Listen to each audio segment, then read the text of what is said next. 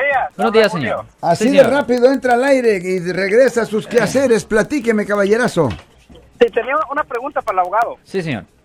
Yo trabajo en, en albercas y fui a, un- a unos apartamentos hace unas dos semanas. Sí, señor.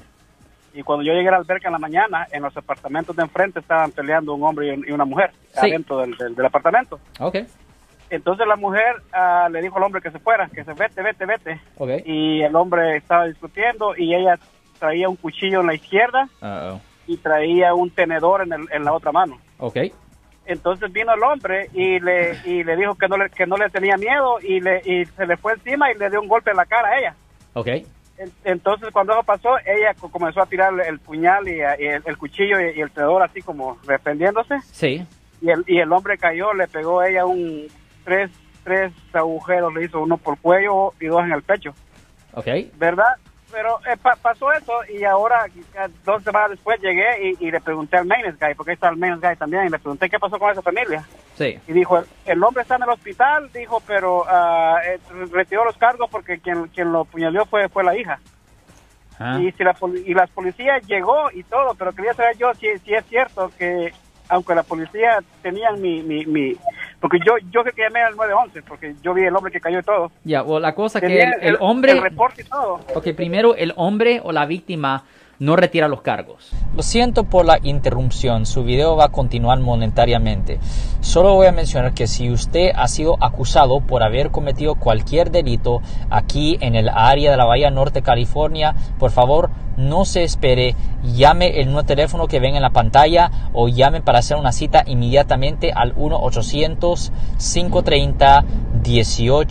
1-800-530-1800. Recuerden, yo soy el abogado Alexander Cross, abogado criminalista aquí en el área de la Bahía Norte, California.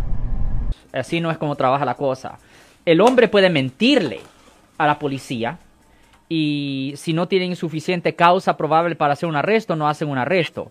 Pero los deseos de la víctima no tienen significancia. Si una mujer le dice a la policía, sí, mi esposo me pegó tres veces en la cara y estoy sangrado, pero no quiero que lo arresten, van a ignorar la parte última de lo que dijo la, la mujer. Lo van a arrestar de cualquier forma. So, Ya, porque esa es la parte que no entiendo, porque la, la policía llegó y, y ella, ella no quería abrir la puerta, le, le tumbaron la puerta, la, la, la llevaron amarrada sí, y, toda- y todavía cuando la llevaban amarrada le, le gritaba a ella, le decía, oye, cuando salga te voy a matar, cuando salga te voy a matar. Ya, so la cosa, primero eso es amenaza de muerte, eso es una violación del Código Penal sección 422 que conlleva una pena potencial de hasta cuatro años en la prisión estatal, eso es un- eso no se hace.